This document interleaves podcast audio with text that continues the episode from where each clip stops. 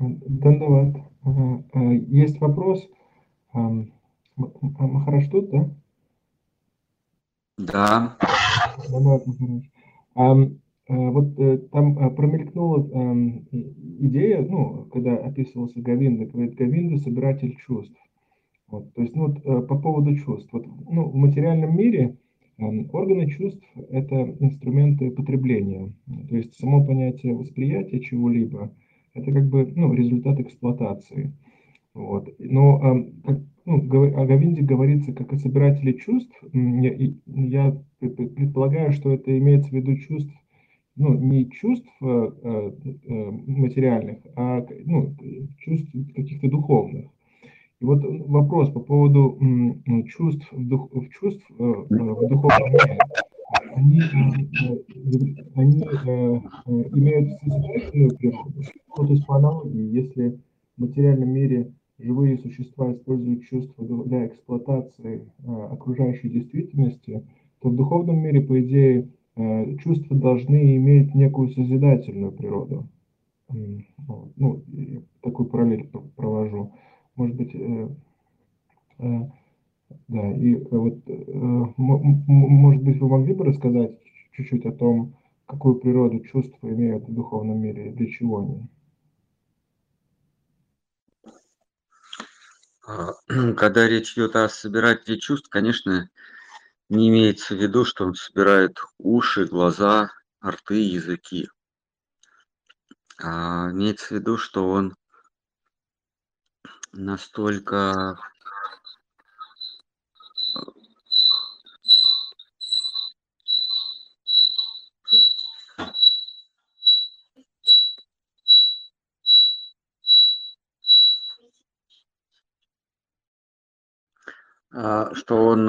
привлекателен, что все чувства устремляются к нему. То есть живое существо не может не слышать ничего, не видеть, не обонять ничего, кроме Говинды. В этом смысл понятия Говинда. Он собирает все чувства. Он самой своей фигурой он добивается полной фокусировки всех чувств на нем.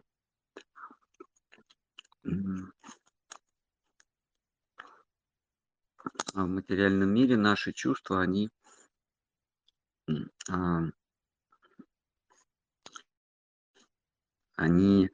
устроены таким образом, что они замечают объекты, которые можно эксплуатировать, и объекты, которые мешают эксплуатации.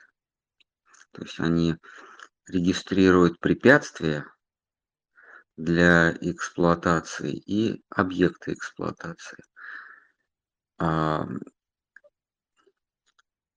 И они не замечают то объекты, которым можно предаться, которым можно служить. Просто эти чувства их не регистрируют.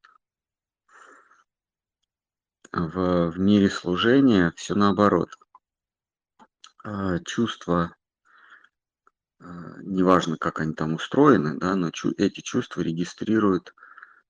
То есть не важна физиология, да, важно, что эти чувства регистрируют объекты служения, а объекты эксплуатации остаются незамеченными. Ну, естественно, это зависит от программы. То есть, если они настроены на... Программа их настроила на то, чтобы регистрировать объекты служения, то они и воспринимают. Программа — это, ну, сознание или ум. Она создает фильтры, которые и улавливают или объекты служения, или объекты эксплуатации. В этом различие духовного мира.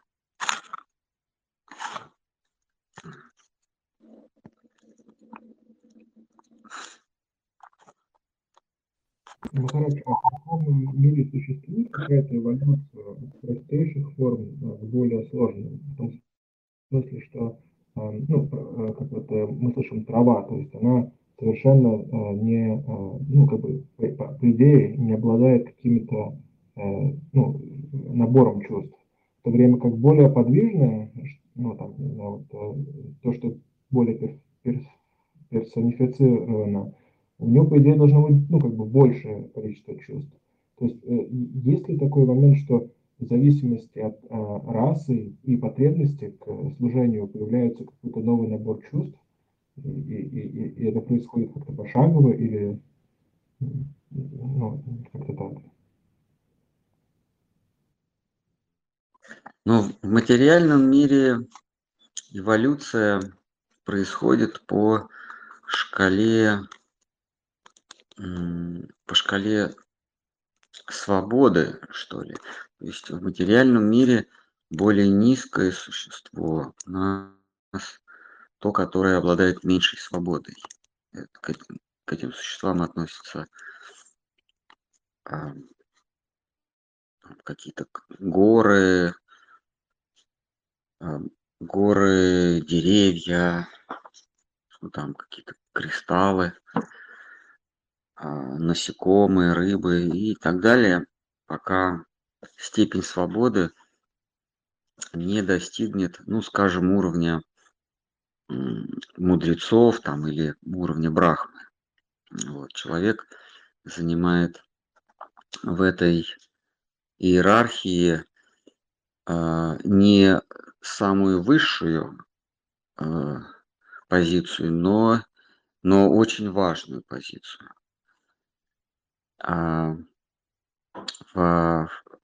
Начиная с уровня человека, живое существо вот в этой эволюции сознания получает возможность выбирать, то есть к свободе передвижения добавляется еще свобода выбора. Свобода выбора в дилемме добро и зло, хорошо или плохо. У животных свобода – это прежде всего свобода передвижения. И у животного нет свободы выбора. Животное ест, спит, размножается, потому что такова его природа. Животное не выбирает. Человек уже имеет право выбирать. У него появляется больше возможностей для передвижения, для эксплуатации, и при этом появляется выбор. И чем выше живое существо, начиная от уровня человека, тем свободы у него больше и больше. А в духовном мире к этой свободе добавляется на первой ступени духовного мира, к свободе выбора еще добавляется служение, свобода служения. То есть это еще более, это уже качественное добавление, качественное дополнение к свободе. Это свобода преданности, свобода в формах преданности. И дальше эта свобода преданности, она усиливается, ну или эволюция преданности, она усиливается. И то, что вот вы сказали, есть пассивное служение, то есть самим фактом твоего присутствия ты уже служишь Господу. Например, вы сказали трава, да? Вот травка, она, понятно, она обладает сознанием, то есть там трава в духовном мире обладает эволюционно большим сознанием или более широким сознанием, чем Брахма в материальном мире. У Брахмы есть, даже у Брахмы есть выбор служить или не служить. И Господь Брахма, он преданный высочайшего порядка, но при этом у него остается выбор. Служить или не служить. В Вайкунхе, то есть в первом приближении, в первой стадии духовного мира, вопрос не стоит служить или не служить. Вопрос стоит в каком виде служить. Служить вот как травка, она просто потому, что она зеленая и мягкая, она этим и служит. Там нет активного служения, нет деятельного служения. А начиная от этого уровня травки, облачков, речки, добавляется активность служения. И первая ступень – это служение в качестве слуги, как общее понятие «слуга». Ну, приводит пример такой формы служения, как ну, Джая-Виджая или кто-то из свиты Всевышнего, которые овивают его апохалом, ну, какое-то вот служение, но оно тоже довольно безличное. Вот. Следующий этап – это уже более личностное служение, это дружеское служение. То есть не просто овиваешь апохалом, но в какой-то момент Господь говорит: а давай-ка садись за стол, вместе поедим. Вот. Как иногда государь может своему водителю там, или парикмахеру сказать: давай сядем, выпьем. То есть уже появляются какие-то дружеские мотивы, дружеские нотки. Следующее – это родительские и любовные. В любовных тоже есть множество градаций. Это все эволюции сознания, но на каком-то этапе сознание становится своеобразным. То есть, вот мы сегодня утром обсуждали, что есть на каком этапе душа получает своеобразие, то есть уникальный для себя образ. Вот она появляется в Брахмане, и в Брахмане нет никакого своеобразия. Это противоречит самому определению Брахмана. Там отсутствуют образы, и, естественно, отсутствует своеобразие, то есть уникальный, свойственный только тебе образ. И душа опрокидывается в материальный мир, и в материальном мире появляется не просто образ, а появляется и своеобразие, свой собственный образ. Этот образ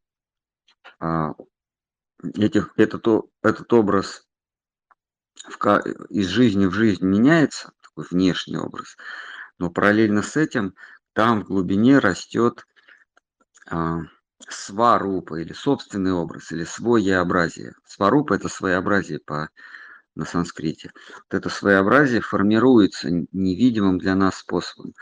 Как только душа совершает какое-то служение высшему, то на вот этом вот ламп, такой кусок, на этом куске сознания, сгустке сознания, появляется некий рубчик, какая-то засечка.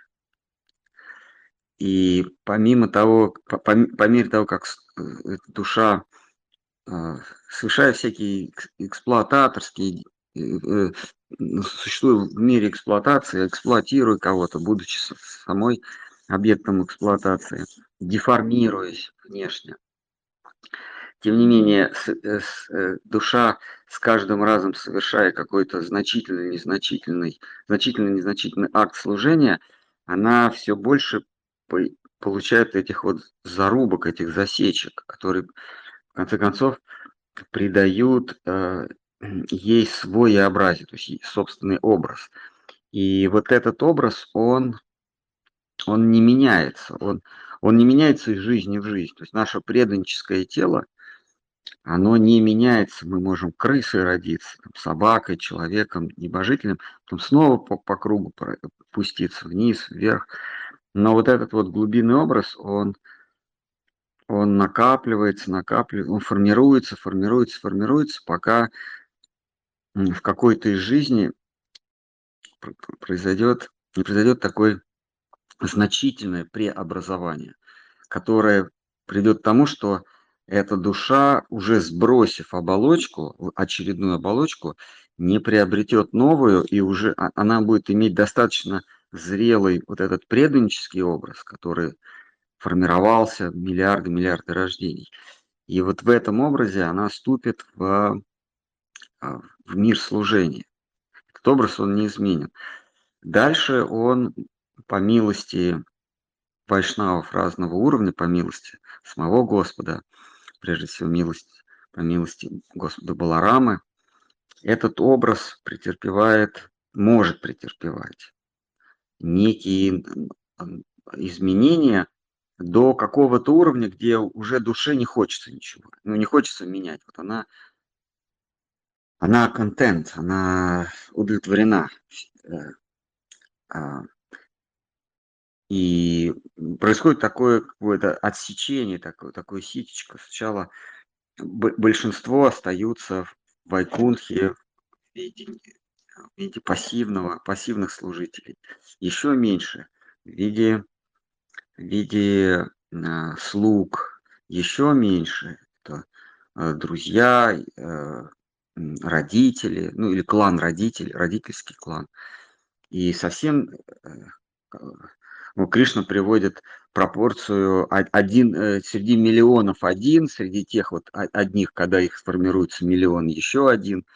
Тогда вот Кришна делает пропорциональные соотношения, приводит как 1 к миллиону, там, я не знаю, или нескольким миллионам в Бхагавадгите. Но сейчас цифры не так важны, то есть по мере продвижений в качественности отношений вот этих рас, количество вступивших в следующую расу уменьшается, и в высшей расе совсем небольшое количество, ну их там бесконечное количество, но их меньше, чем тех, кто на более низком этаже. Остались удовлетворенные. Вот Кришна каким-то непостижимым образом кому-то дает неудовлетворение и заставляет искать более высокую планку, более высокую расу, а потом еще более высокую расу. Вот Шикхар Махарадж сегодня говорит, что самое высшее – это даже не служение Кришне, а служение высшей степени служительницы, а еще даже выше служительницы. Вот у нее есть там особый отряд. Ну, такую вот высокую планку Шикхар Махарадж ставит. И для того, чтобы вступить туда, нужно некое неудовлетворение, некая неуютность, чтобы найти высший уют, то есть уют родного дома, нужно почувствовать неуютность там, где ты находишься, то есть в своем неродном доме. Вот эта мысль отчетливо прослеживается в Брихад-Бхагаватамрите, где Гопа-кумар, он переходит от ступени к ступени. Всякий раз он, казалось бы, и он сам признается, меня все устраивало. И наконец я ощутил, что нашел то, что всегда искал. А через какое-то время опять он чувствовал неудовлетворение, пока он не нашел убежище в клане друзей. Мы знаем, что это не высшая ступень. Видимо, в какой-то другой вселенной или в какой-то параллельной реальности другой Гопа-кумар не задержался там, где задержался Гопа-кумар, и его повлекло дальше, о чем Рамананда Рай в 8 главе Мадхи-лилы говорит. Покуда душа не найдет свое контент, не будет полностью наполнена чувствами, и ей ничего не нужно будет.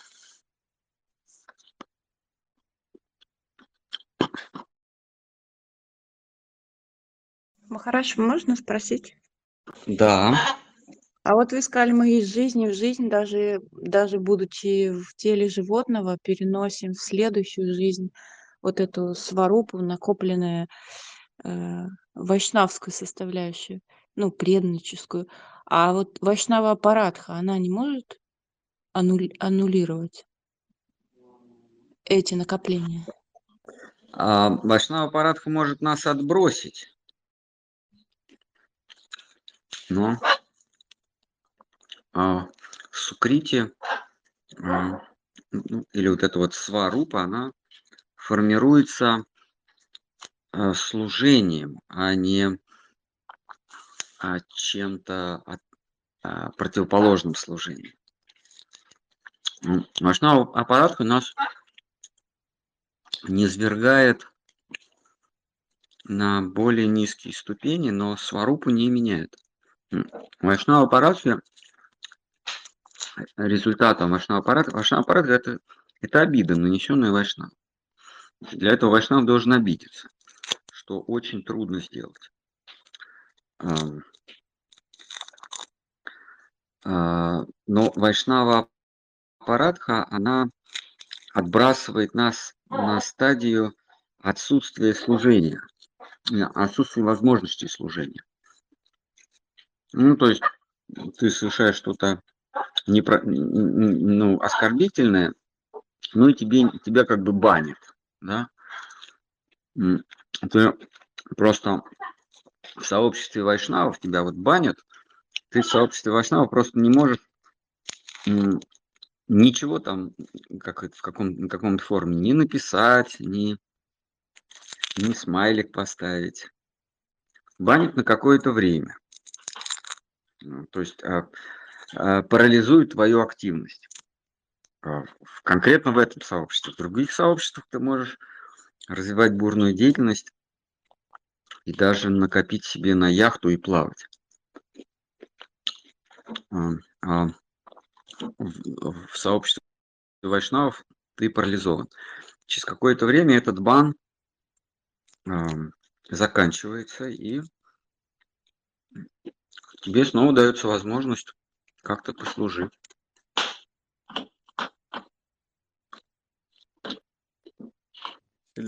А тенденция к сахаджизму, как она действует в этом ключе?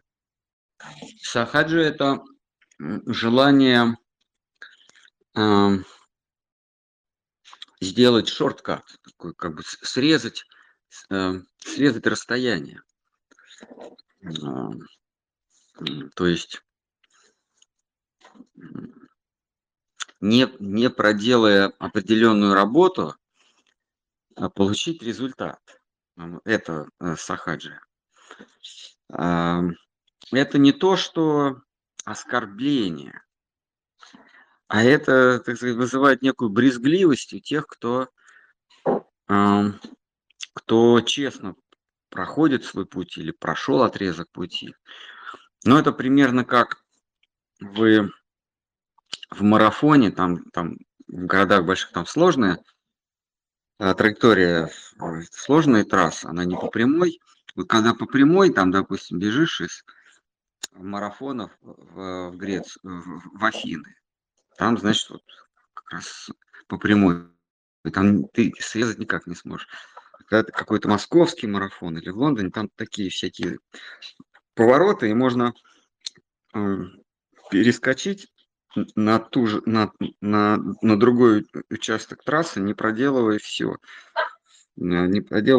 маршрута, и так вместе с другими финишировать. Ну, как бы это вызывает такое недоумение и такое презрение некоторое. Даже не презрение, а презгливость. Вот. Потому что все равно все видно. У тебя же маячки на ноге, и эти маячки, они показывают, где ты бежал. Но они вместе с другими могут прибежать, запыхавшись, а еще всегда можно облить водой, как будто ты весь вспотел. Конечно, ты просто срезал по Садовому кольцу. Нет, конечно. Конечно, там же сразу, там же все мониторится, что ты не 42 километра пробежал, а там раз где-то срезал. Ну, конечно. А тогда вообще было все очень просто. Тогда Шикхар Махарадж говорит, ну тогда актеры на сцене, потому что в Бенгалии там целые пьесы посвящены бхакти. Там такой вот был поэт, литератор, литературный деятель Рабиндранат Тхакур. Или Рабиндранат Тагор его еще называют. Вот он там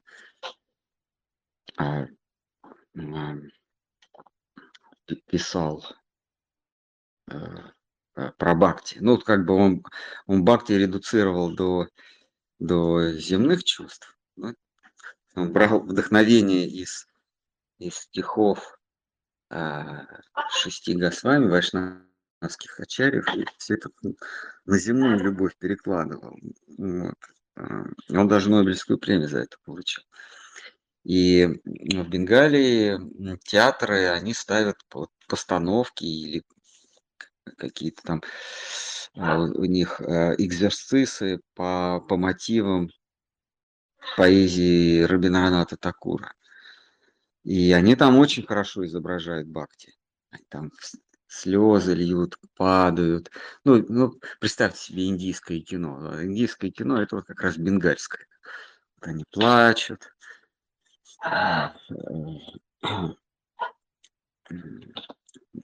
Ну, это, конечно, вызывает некое недоумение. Ну, после того, как мы посмотрели фильмы с Брюсом Уиллисом, Дэвидом Стэтханом и Томом Крузом, то бенгальская сахаджа, конечно, вызывает недоумение. Вот.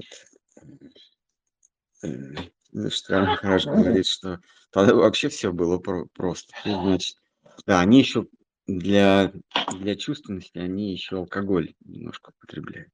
Ну, в какой-то главе, по-моему, слов хранитель Шикхар Махарадж это пишет. Вот. Они, значит, на сцене валяют дурачка, то есть разыгрывают бхакти.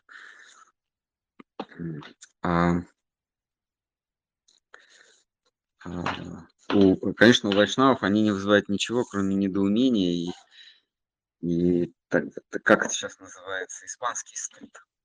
Когда тебе стыдно за то, что показывают на сцене. Вот.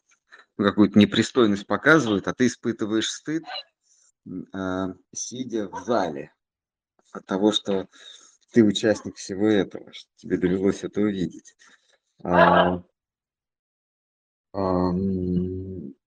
Гаур Кишору, Бабджи Махарадж, он про сахаджа, помните, он говорил, это все равно, что женщина придет в родильные палаты и начнет имитировать роды. Неискушенную публику она может впечатлить, но из этого ничего не получится, младенца не получится. Нужно пройти там 9 месяцев. Вы помните,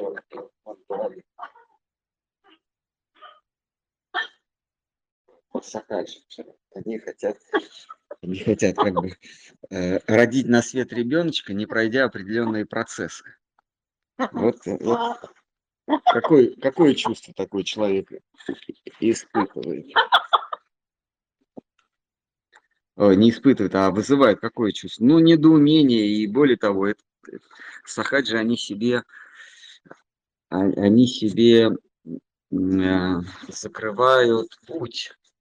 Ну, когда им говорят, вы, в смысле, это у вас серьезно? Они, да, это у нас серьезно, сейчас вот поднатужимся сейчас и полюбим Кришну. Вот, они просто фактически отказываются от помощи вайшнавов. Ну, как вот это вот Мирабая, о которой Шикхар Махарадж говорит, что ее все считали величайшей преданной. И, может быть, ее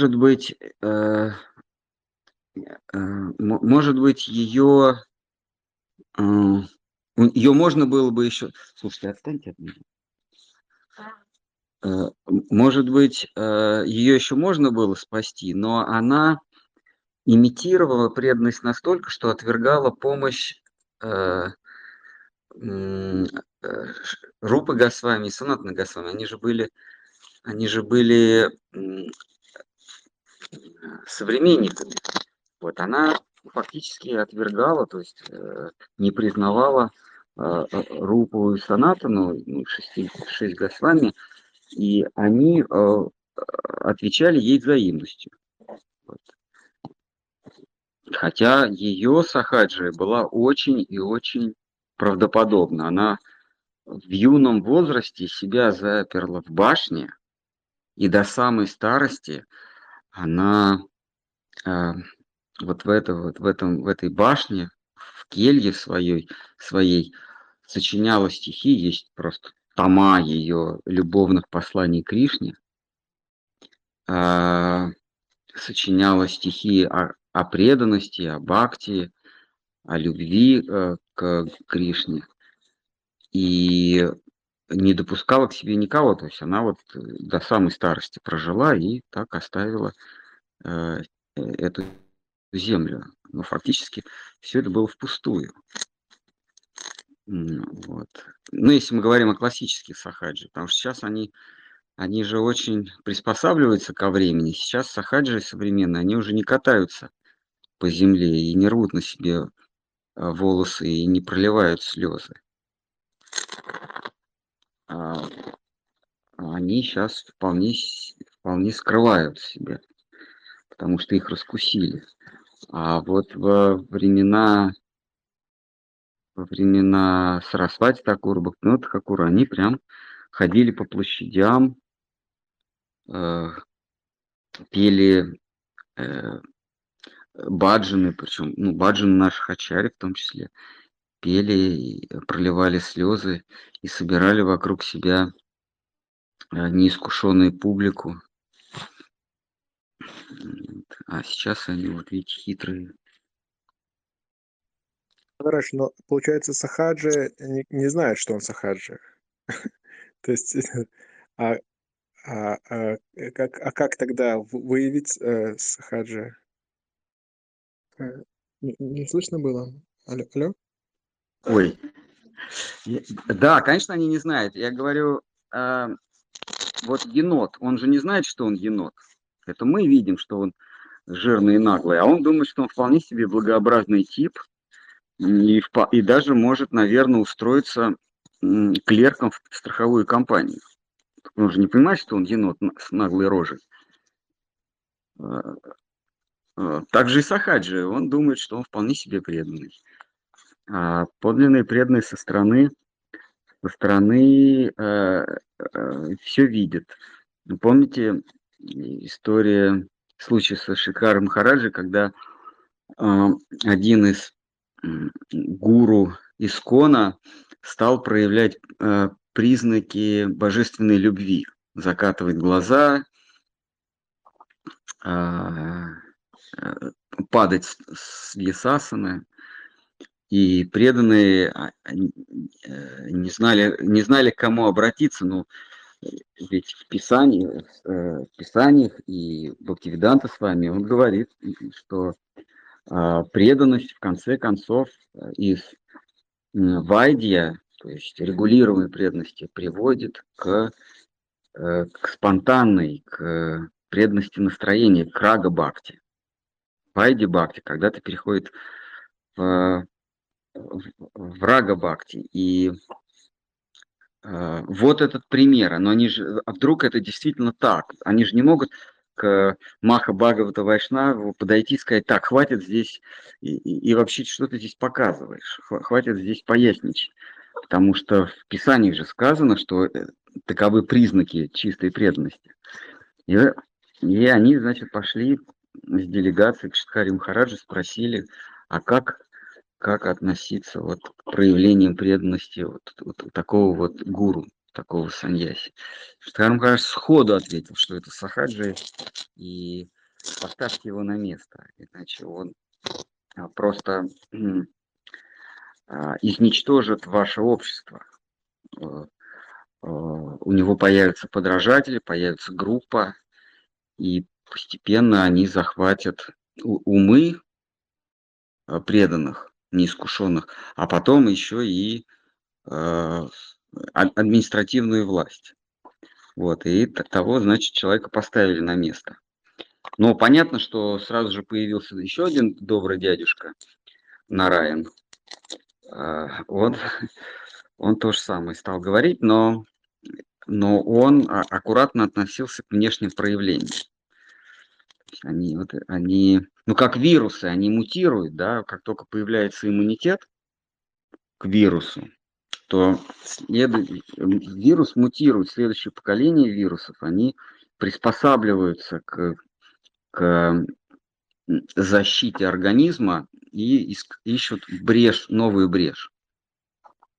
Вот новые сахаджи, они, видите, не приспособились, они сейчас уже не падают и не катаются по земле в слезах. Они цитируют Дживу Госвами, Санатну Госвами, какие-то священные писания даже, философские даже. Вот. Но значит, этот вот новоиспеченный дядюшка сахаджи, он все равно, там были моменты, он прокалывался, и преданные тоже были в недоумении. Значит, один момент он для иллюстрации какой-то из своих книг, который по лекциям сделан, он позировал для художника, он показывал, как выглядит Шримати Радхарани. Он, значит, вот глаза скашивал, как у влюбленной дамы. Ну, когда женщина влюблена, она же косит. Вот, и он тоже так же вот скашивал, как там нос задирал. В общем, имитировал. И это, ну, такой был косвенный признак сахаджи. Вот. А явно он прокололся, когда он устроил Радхаятру в Навадвипе. Вот. Для впечатления публики он устроил Радхаятру. И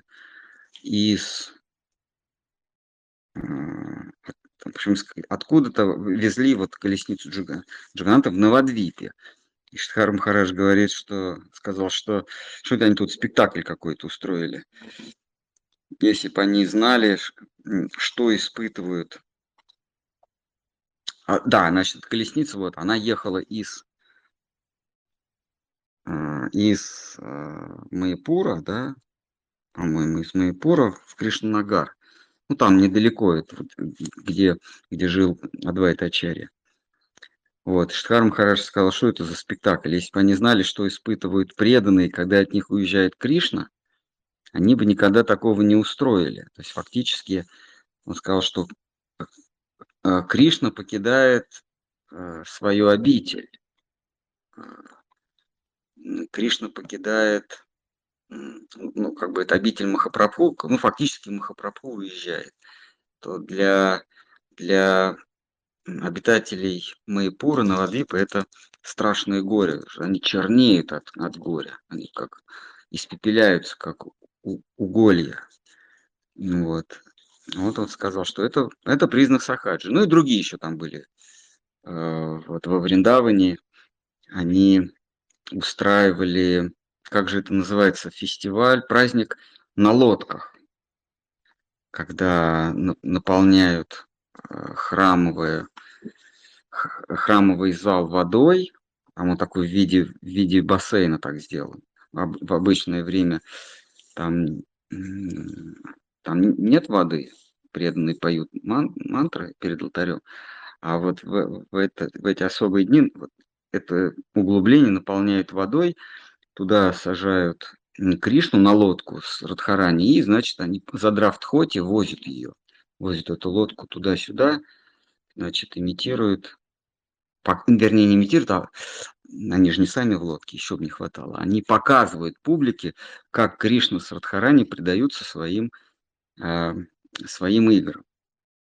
Вот. И Шикхар Махарадж сказал, да пусть они делают, что хотят, устраивают вот это вот фестивали на качелях, тоже куклы Кришны и Радхи на качели сажают и раскачивают их, на лодках их возят, колесницы, пусть делают, что хотят, только пусть нас в покое оставят.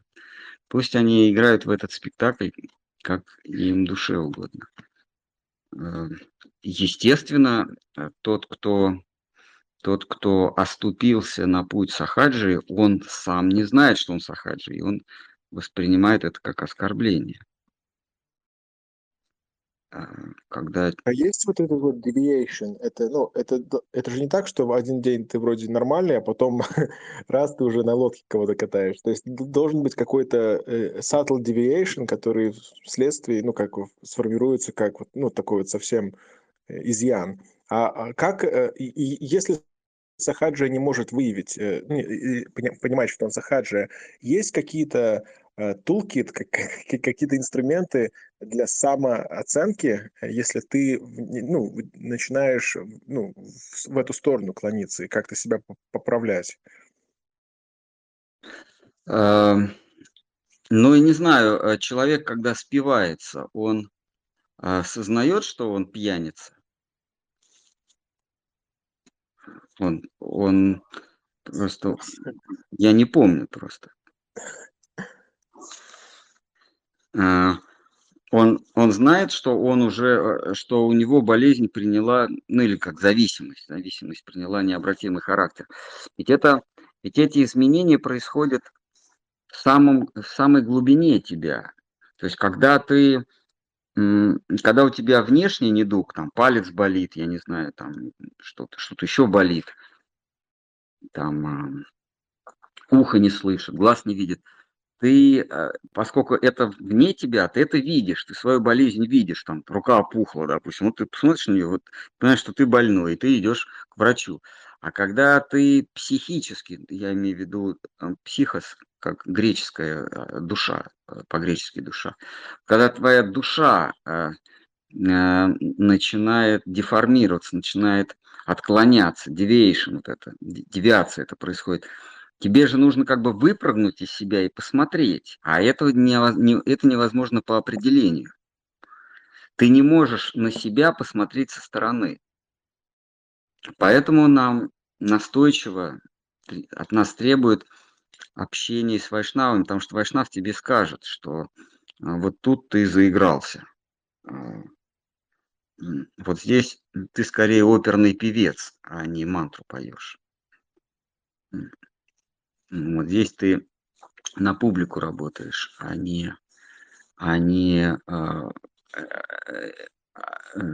устремляешься к Кришне, не устремляешься к Богу. То есть ты не себя, не работаешь над собой, а ты показываешь другим. Мне кажется, я не задумывался над этим, но мне кажется, что себя излечить без посторонней помощи невозможно. Так же, как себя нельзя за волосы поднять, там, из колодца достать себя невозможно. Нужна какая-то внешняя помощь.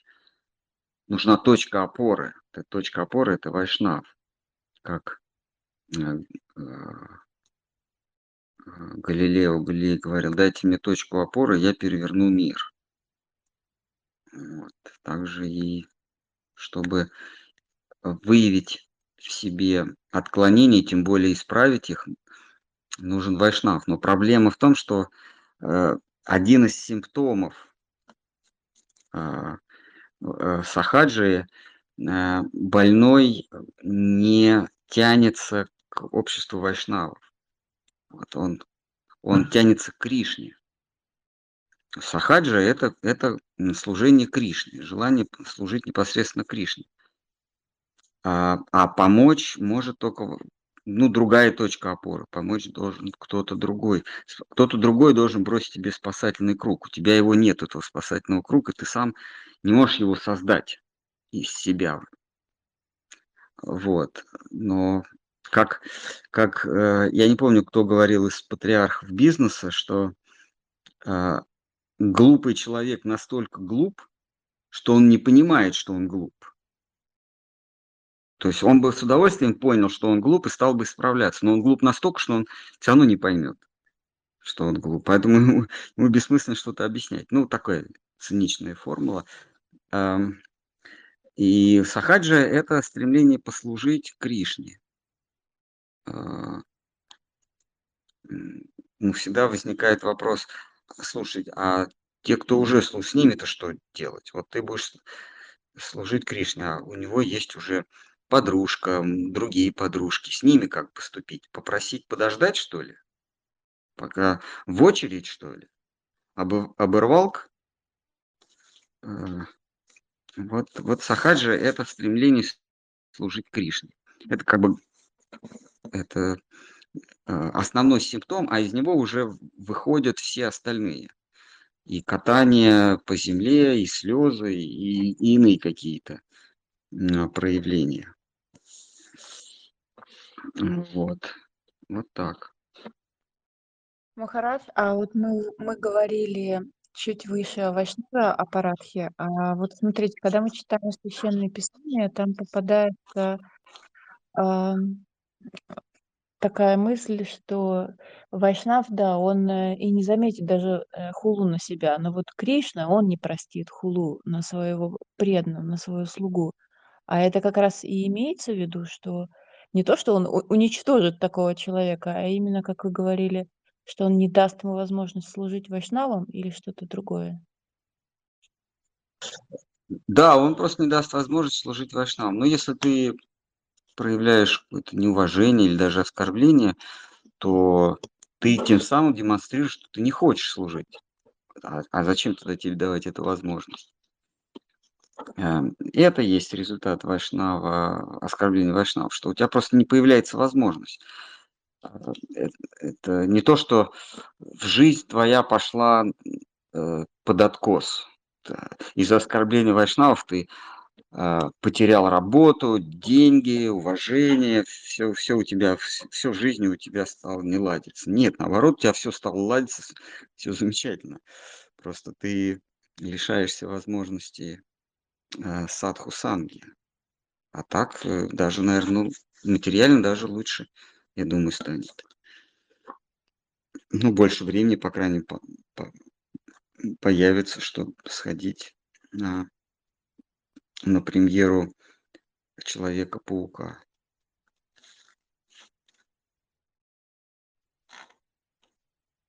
Потом в аквапарк съездить.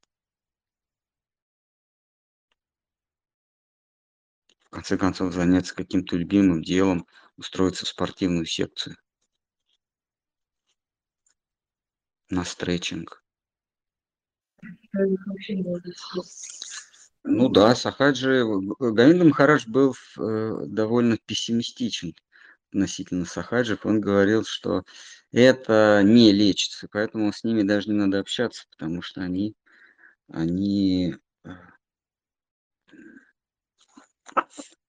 заразны. То есть вот сахаджи, я все пытался у него выяснить, в каком смысле заразны, что прям вот сахаджи это такая вот болезнь, как вирус, который передается этим вот капельным путем, что ли.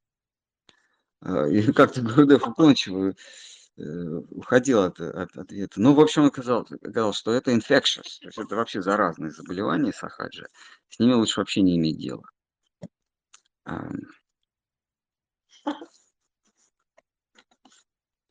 Вот, поэтому мы как-то стараемся с ними не иметь никаких дел.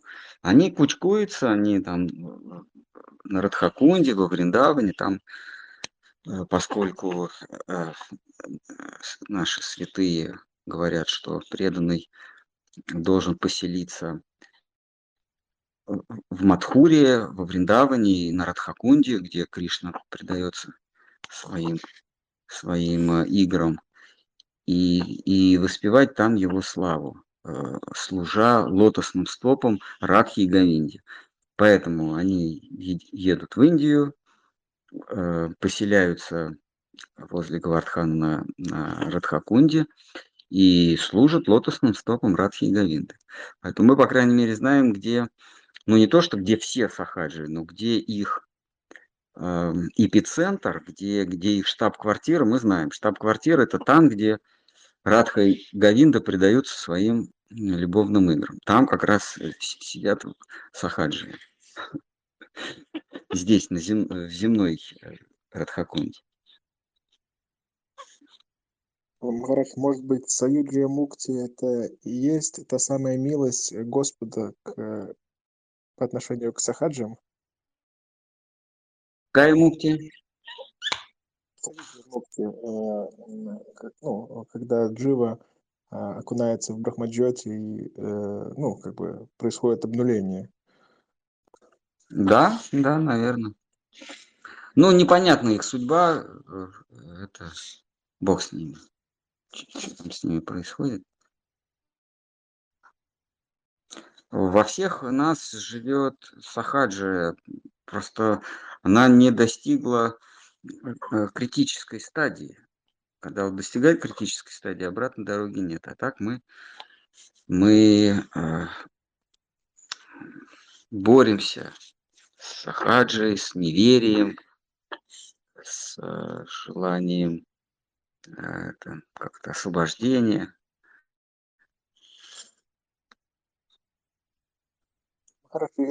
Где-то я слышал аналогию, что как бы с одной стороны сахаджа, а с другой стороны майавада. Вот, и преданный он как бы балансирует между двумя этими опасностями и пытается, ну, чтобы его не заносило ни в одну, ни в другую сторону. Вот по поводу майавады, это в чем опасность майавады для преданного и как она проявляется? Ну вот Шикхар Махарадж, он сравнивал эту вот тропинку между майавадой и сахаджей. Это тропинка в скале, когда справа, ну, там, с одной стороны это обрыв, ты можешь разбиться, а с другой стороны отвесная скала. Вот. Я не помню, что именно сахаджи, что именно майавада, но вот он такой пример приводил. И там тебя ожидает погибель. Под скалой он имел в виду, что могут на тебя камни упасть, или ты упадешь вниз в обрыв. Майавада, ну, майавада — это отсутствие, ну, фактически майавада и, ну, это отсутствие веры, да, высшее. То есть фактически майавада и сахаджа — это одно и то же. Ну, если прям вот в корень углубиться. Потому что майавада — это ты себя провозглашаешь Богом. Ну, когда ты говоришь, что все едино, все в твоем сознании, значит, как бы все есть единый дух, ты его часть, ты растворяешься с ним, и ты становишься этим самым единым духом. То, по сути дела, ты себя провозглашаешь Богом. То есть, если ты отрицаешь, что есть что-то выше тебя, то ты есть выше всех, получается. То есть ты себя объявляешь Богом, просто Бог еще не созрел до конца, еще не реализовал всего своего божественного потенциала. Но ты Бог. А сахаджия — это ты себя провозглашаешь радхой. Ну, когда ты говоришь, что ты будешь служить непосредственно, то есть ты самый лучший служитель. Они, конечно, говорят, что они там входят в когорту гопи, но, по сути дела, они себя провозглашают непосредственным служителем Кришны. Ну, это фактически положение Шримати Радхарани. То есть майавада — ты себя Кришной объявляешь, а сахаджи — ты себя Радхой объявляешь. Вот преданный, он вот по этой узкой тропинке между скалой и обрывом, он пытается протиснуться, но еще никому не удавалось пройти. То есть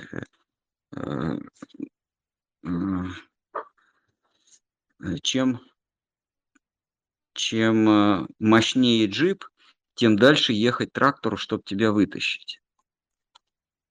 Все равно любой джип застрянет. Просто один ближе, другой дальше.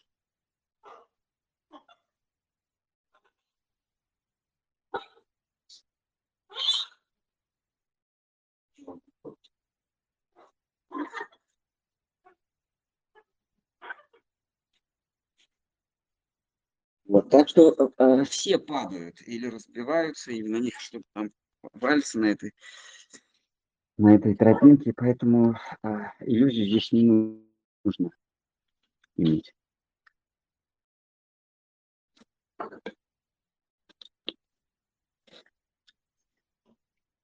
Махарадж, я слышал, что вот те, кто слишком сильно интересуются гьяной, и ну, те, кто посвящают большее количество своего времени попытки постичь божественное, именно вот гьяной, они в итоге лишаются веры и, ну, как бы, получается, перекатываются на сторону Майавады. Вот. А это так. А вот, даже на нашем опыте таких случаев довольно много. Вот это чрезмерное углубление в Писание приводит к сухости и приводит к Майаваде, к патологии Майавады. И пренебрежение Писаниями приводит к патологии Сахаджи. Махарадж, а вот как найти правильный баланс?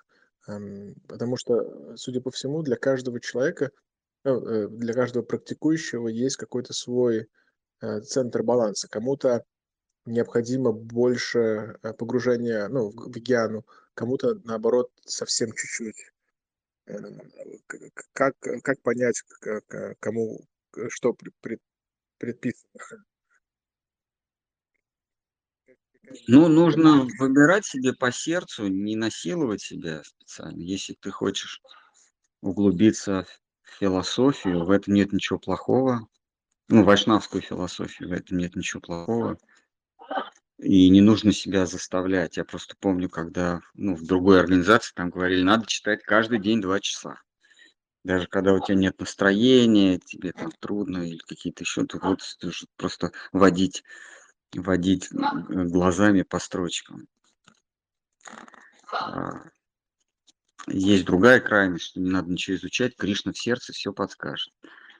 Но вы правильно говорите, что все индивидуально, кому-то надо больше акцент сделать на изучении, кому-то на киртане там, или практическом служении лучше всего, конечно. Какое-то ответственное служение, Шикхар Махарадж говорил, то есть такое служение, от которого зависят другие преданные. То есть на тебе завязана какая-то важная функция. Если ты вот это вот конкретно не сделаешь, то служение других преданных может пострадать. Вот это он подразумевал под ответственным служением.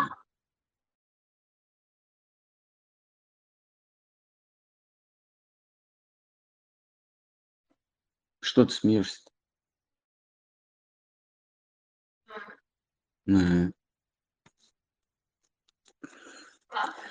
Вот, то есть если у нас есть стремление к ответственному служению, то приложится все остальное, и изучение, и более, так сказать, чувственная преданность. Ну, то есть есть две крайности. Одни преданные говорят, надо просто петь, воспевать, повторять. А другие говорят, нет, надо еще изучать. И вот как бы мы балансируем. Ну, просто у всех по-разному. И уж точно изучать, если что-то изучать, то, я бы сказал, под руководством. Во-первых, sanctions, то есть с дозволения санкций высшего. Вот Говинда Махарадж говорил, что он только в 65 лет открыл вот эту вайшнавскую книжку Бхагавадгита Тхакур. Джайва-дхарму он только открыл. Джайва-дхарму. Вот, то есть ему до 65 лет, то есть, 65 он саньясу принял повторно. ему Шикхар Махарадж не давал читать эту книгу.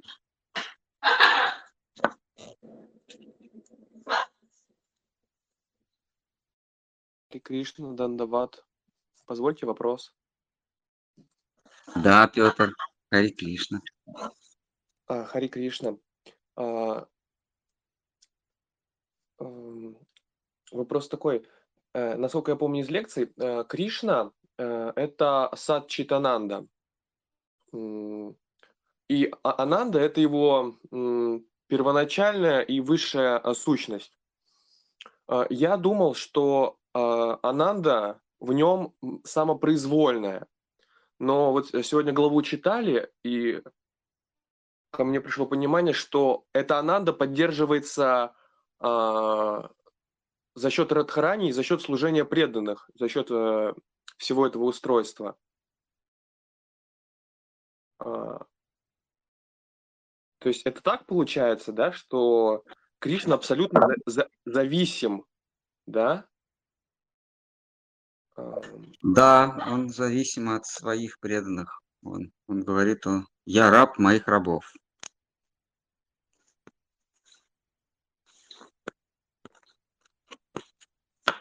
Угу. Все ищут милости у меня, а я сам ищу милости у тех, кто мне предан. Я считаю за высшую награду получить милость у их лотосных стоп, Кришна говорит. Он говорит, что даже я сам себе не так дорог, как дороги мне мои преданные. Спрашивают, я иногда в храме слышу лекции, там, по нас проповедники всякие приходят, и такая идея прозвучала. В смысле всякие? Ну, проповедники там из других центров. Вот. И, ну, тоже считает Сарасват Матх, но как бы из других центров. И промелькнула такая идея, что Кришна, он является, другом Дживы, он как бы нам помогает, он о нас заботится, как бы он нас любит, такая вот идея. Но я также слышал, противоположную идею, что Кришна, он indifferent to Jivas, то есть Кришна, он как бы имеет какие-то отношения со своим окружением, с преданными, но что касается джив, то есть ему вообще, все равно, то есть ни горячо, ни холодно, что там у джив происходит, вот, и как бы как на самом деле есть, то есть все-таки он друг джив, либо ему вообще нет дела до нас. Для него все дживы одинаковые. Тут можно спекулировать сколько угодно. Одинаковы в каком смысле? Одинаково безразличные или одинаковые интересные? Или одинаково дороги? Он говорит, что для меня нет... все для меня одинаковы, все дети мои, все чада мои, они одинаковы. И он устанавливает закон, то есть если у кого-то нету стремления служить Кришне, то он подпадает под юрисдикцию закона, высшего закона. Этот закон в каждой вселенной назначается творцом этой вселенной, закон называется Дхарма. Я не знаю, во всех ли вселенных действует закон кармы, за каждое действие равно противодействие. Может, я не удивлюсь, если в какой-то вселенной за каждое действие назначено в 2 раза больше противодействия. Или с коэффициентом π. Я не знаю, но вот наша вселенная так. За каждое действие тебе придет реакция, хорошая или плохая, в зависимости от этого действия. В этом смысле все для Кришны одинаковы. То есть, если ты не имеешь с ним личных отношений, если ты не имеешь личных отношений с государем, то твоя жизнь регулируется законом, который этот государь установил, и поддерживается его институтами. В этом смысле все для него одинаковы. Но если какая-то душа говорит, что меня не интересует закон, я хочу тебе послужить, и если эта душа готова в ущерб закону, то есть в ущерб порядку, который Бог установил, оказывать ему служение, тогда Кришна уже ведет ее персонально, эту душу. Я так. Ну, просто если это не так, то тогда вообще ничего не имеет смысла. Вот. Ну, можно сравнить с государственным устройством. Ты законопослушный гражданин, ты платишь налог, ты не нарушаешь закон, ложишься спать в 11, просыпаешься там в 7 или 8, едешь на работу. Все у тебя размерено и зарегулировано. Ты получаешь продвижение по службе, потом ты выходишь на законный отдых, почтенный отдых. Тебе дают награды, тебе платят пенсию. Все как положено. Такой промоушен, social promotion. Социальный рост. А если вдруг ты врываешься в палаты царя и говоришь: так, мне все это надоело, я хочу, государь, как-то тебе услужить. Или тебе кто-то из его доверенных слуг говорит: слушай, вот это надо доставить срочно туда-то. И ты несешься на своем мотоцикле или машине, сломя голову через весь город, не обращая внимания на красный свет, на перекрестки, на прохожих, на котов, которые лезут под колеса. Ты, значит, всех давишь, сбиваешь, ну, как в американских фильмах. Вот, значит, машина летит, а вокруг нее все машины с визгом там разлетаются, разворачиваются. То есть, если ты так готов, то Господь говорит: так, стоп, никаких законов. Это я беру опеку, личную опеку над этим существом.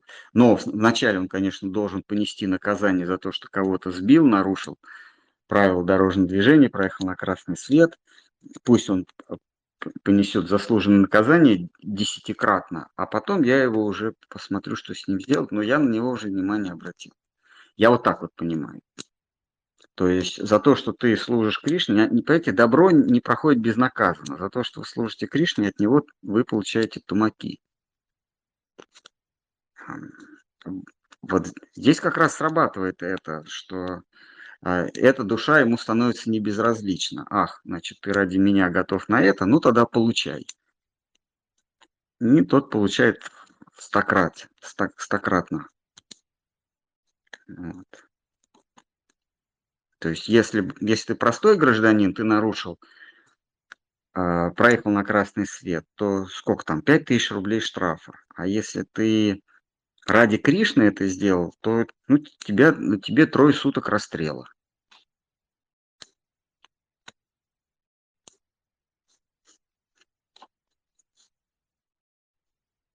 Вот как бы я хотел, чтобы так было устроено. Но Кришна говорит: нет, я лично беру заботу об этой душе на себя.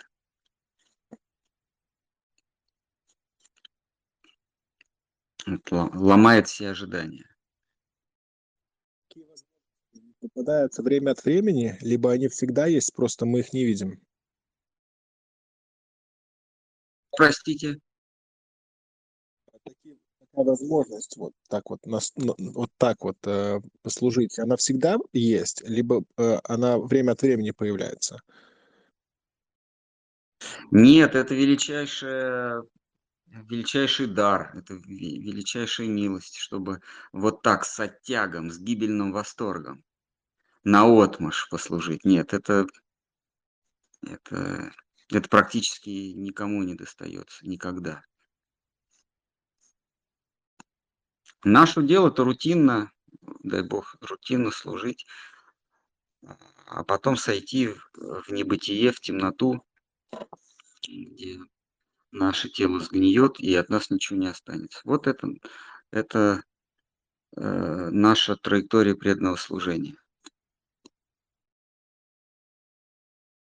Получается, надо исполнять вот это вот служение, пытаться, но быть постоянно начеку. На случай, если когда-то появится возможность, чтобы не прошляпить ее. Да, именно так. Это преданность, это и есть готовность. Это готовность бесконечно долго ждать.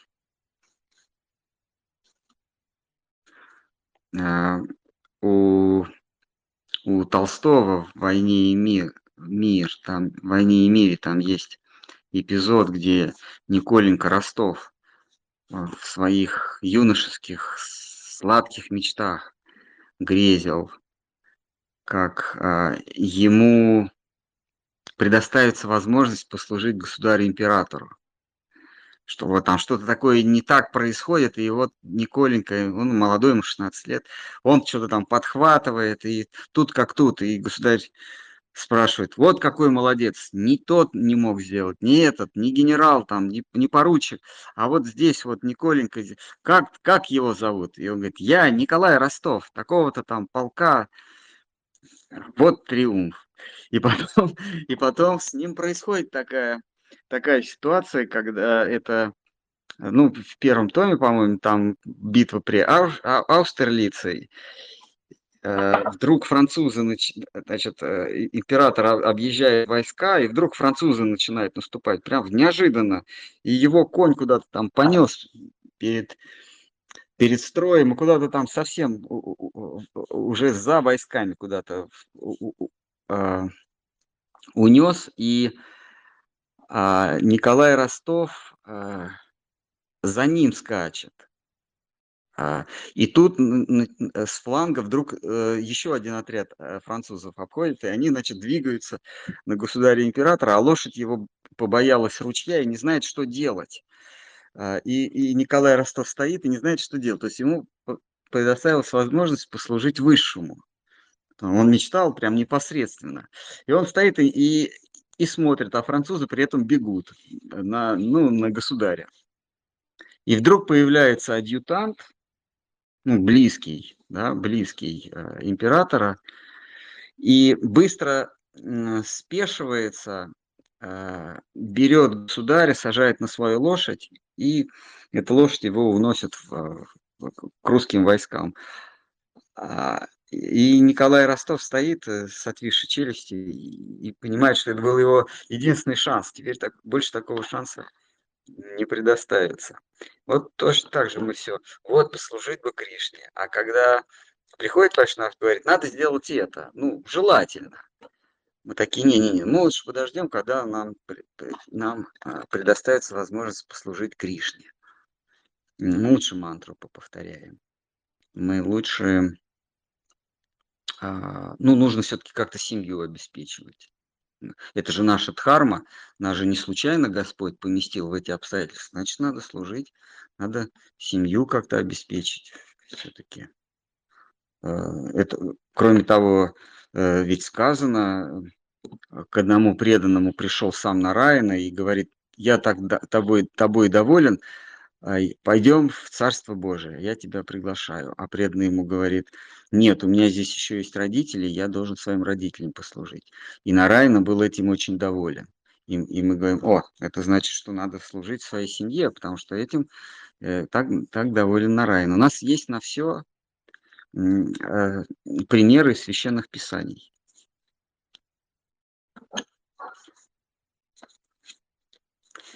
Вот. Преданность – это готовность услужить. Но проблема в том, что когда появляется возможность услужить, нам нужно исполнять долг, что очень важно на самом деле.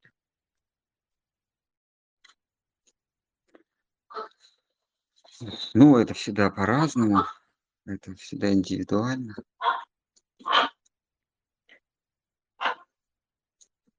Ну, какие-то, как-то это можно понять.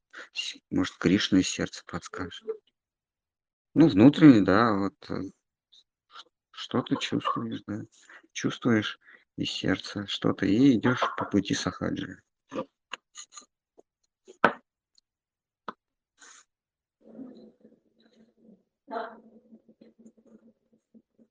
Как правило, Кришна говорит, нам надо исполнить свой земной долг.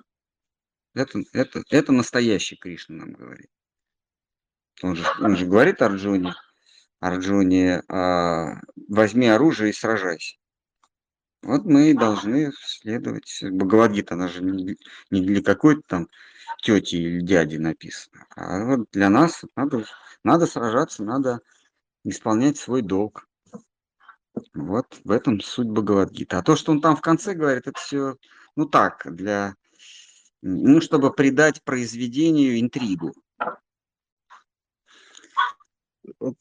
Получается, что отправление долга, оно позволяет лишиться живое существо ложной самости. То есть ты просто исполняешь свой долг, ты, по сути дела, помогаешь самому себе, потому что ты перестаешь себя мнить этим, тем и всем.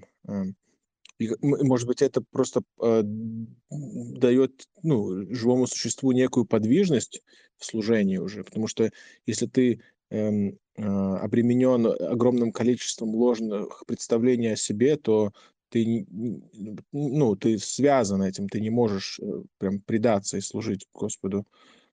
Может быть, так? Да, исполнение долга, оно необходимо для того, чтобы живое существо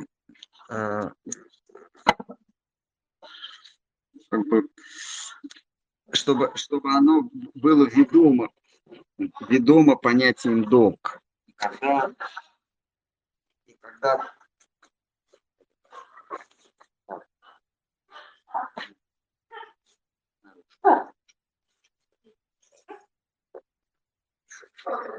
И когда живое существо, когда у него долг сменится внутренним долгом, для него не будет дилеммы.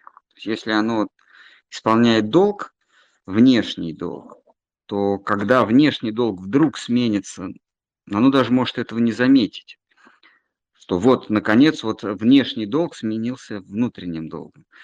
Оно не замечает этого. И внешний долг не просто...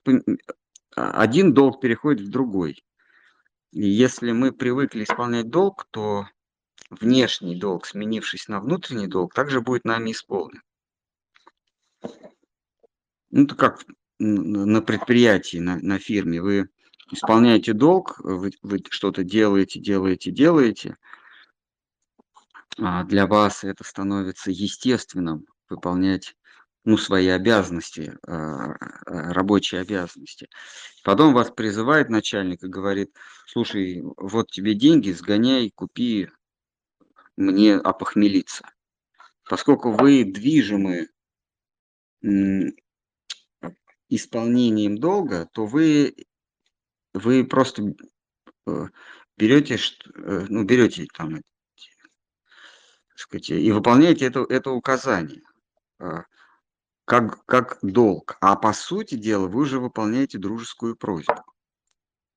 Внешне вы продолжаете выполнять долг, а по сути дела это уже дружеская просьба. Так и произошло с Арджуной. Кришна ему говорит: ты должен исполнять свой долг. И постепенно он вот этот императив, вот это указание исполнять свой долг, он меняет на то, что это моя просьба. Ты должен это исполнить не потому, что ты кшатрий, не потому, что твою семью обидели или тебя обидели, или там следующие поколения будут развращены, а просто я тебя прошу. И Арджуна продолжает выполнять то же самое, но это уже не долг перед кем-то, а перед Кришной. То есть по форме он продолжает сражаться, а по сути своей, он выполняет просьбу своего друга. И когда вот это происходит, тогда друг, в данном случае Кришна, ну, с Арджуной у них были дружеские отношения, тогда друг может сказать: ладно, бог с ней, с этой битвой, пошли во Вриндаван играть и забавляться.